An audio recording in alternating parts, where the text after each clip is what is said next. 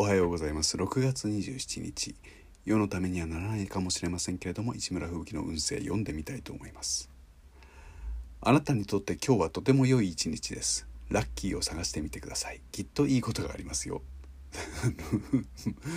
きっとあるから探してみろということですね。あるらしいです。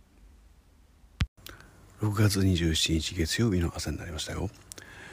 土曜日は夕方から夜遅くまで、えー、ライブがあって、えー、帰りが皆さん遅くなったと思います、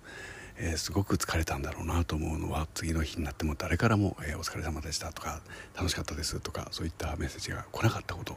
これが象徴的でした。皆さん二日酔いで倒れていたのかなとか思いますけど、まあ、僕も、えー、かなりゆっくり起きてきた日曜日でした、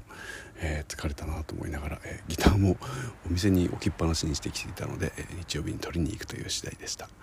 えそして次の予定を打診されたのでありがたく考えていきたいなと思っているところです、